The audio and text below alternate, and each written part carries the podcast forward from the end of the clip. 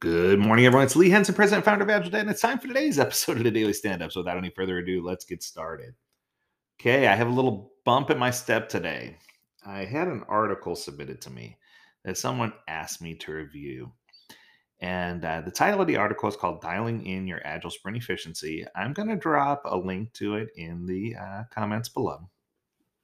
And it looks like the author was Ryler Hockenbury, and it was published in November of 2021. And uh, I love the beginning of this article. So I'm going to go through it with you because uh, this might be one of the most controversial podcast episodes I've done.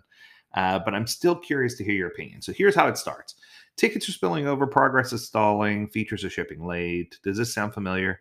It can be difficult to keep a software team on track. So he's isolating this to software. We're all undoubtedly in agreement on that. Workload capacity planning is often a contributing factor that gets overlooked. But by measuring sprint efficiency, it can be straightforward to upgrade your sprint planning process to better predict the amount of work that will be completed in each sprint. This will help drive down spillover, boost team confidence, and keep deliverables on schedule. Okay, let's. Let's pause. First of all, there were a few red flags that shot up in the air like flares in this paragraph, right?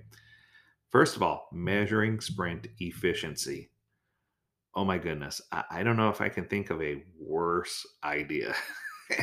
and let me explain. Uh, you know, I'm not saying that there's not waste, but I think that if you are using sprint efficiency as a metric to go forward, oh my goodness, that's going to cause grief.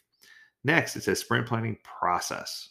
Process dictates that there are specific, very uh, straightforward rules or guidelines that you're going to follow the process step one step two mm-hmm. step three and uh, i don't think sprint planning should be that at all. I think sprint planning is a healthy conversation right? Now i like the idea of driving down spillover and boosting team confidence but i just don't see the connection yet of how these two connect. So sorry right out of the gate to jump on but i'm concerned. Let's see where it goes so next comes a short, white, lightweight definition of defining sprint efficiency, and I guess this is important for me to know. It says, "quote Efficiency is a way to measure losses due to imperfections in design. Think of a light bulb.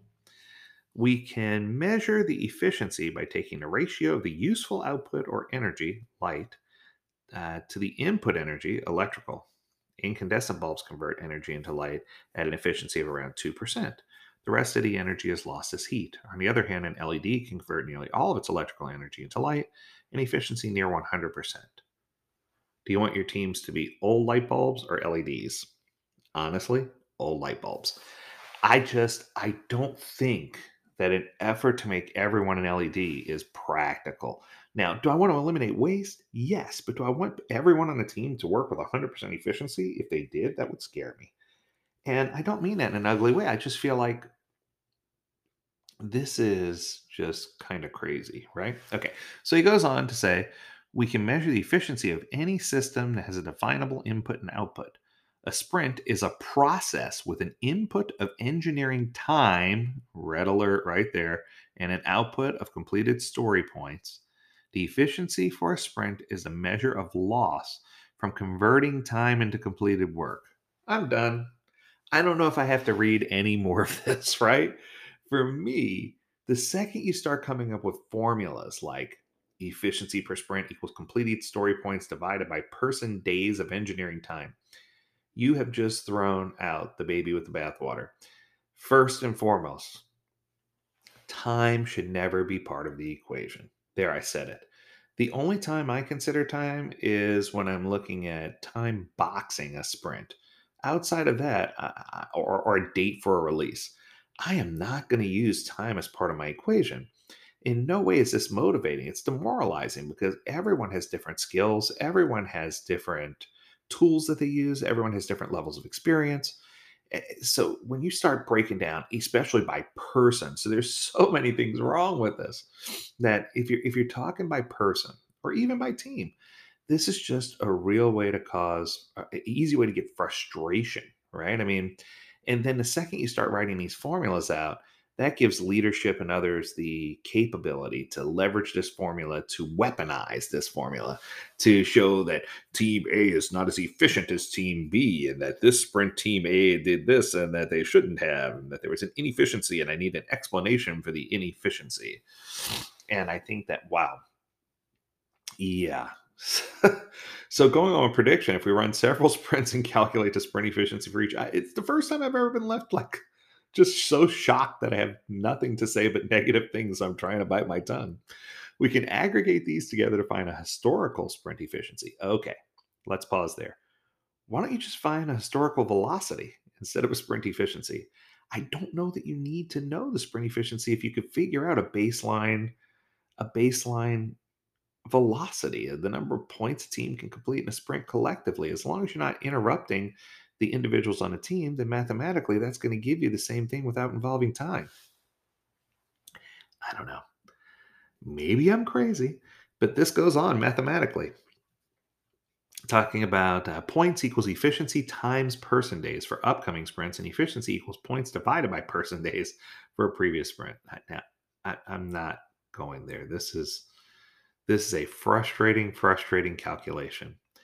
And then to calculate the historical sprint efficiency, all you need to do, of course, is say uh, 0.4 times en minus 1 plus 0.3 times en minus 2 plus 0.2 times en minus 3 plus 0.1 times en minus 4, where en minus 1 equals the efficiency of the last sprint and en minus 2 equals the efficiency of the last sprint before that, etc. Oh boy. Okay, he's coming to his senses. He says, Now that I've presented a formula, I am going to recommend that you not use it. It is advantageous to be more agile. I think so. The formula doesn't account for the real dynamics of your team. Okay, we're getting back on track here. When you're first starting out with sprint efficiency, you'll quickly find a reasonable sprint efficiency for your team. So larger adjustments from sprint to sprint are needed to zero in on the right value. He's still going with the efficiency thing though. Team composition changes can also have, at least he recognizes that, a significant impact on efficiency. So be mindful of staffing changes, skill set changes, roles and responsibility changes. So you just brought up all the reasons right there in that one sentence why this won't work, which is really interesting. You may not know the efficiency of your previous sprints when you're first starting with this method.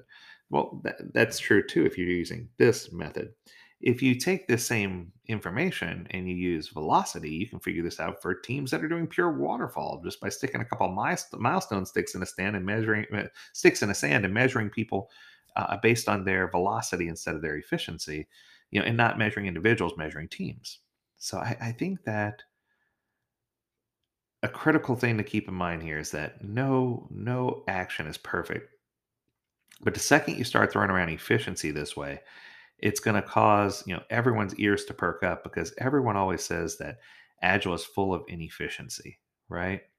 So he goes on to talk about calculating and using sprint efficiency in practice and calculating engineering time and he goes on to discuss things like holidays vacation mentorship on-call broader projects 360 review feedback writing. Uh, I, I, use a confluence table. I update with the beginning of each sprint excel notepad pen and paper you also do the trick. Okay right here. Calculate spillover points, calculate new points, calculate this, calculate that. Yeah, okay. I'm done. I, Ryler, you know, I, I'm not speaking out against you personally, and I feel like your heart was in the right place with this post. But it's very seldom for me to say that I violently disagree with a post, but this this might be as close as I've ever gotten.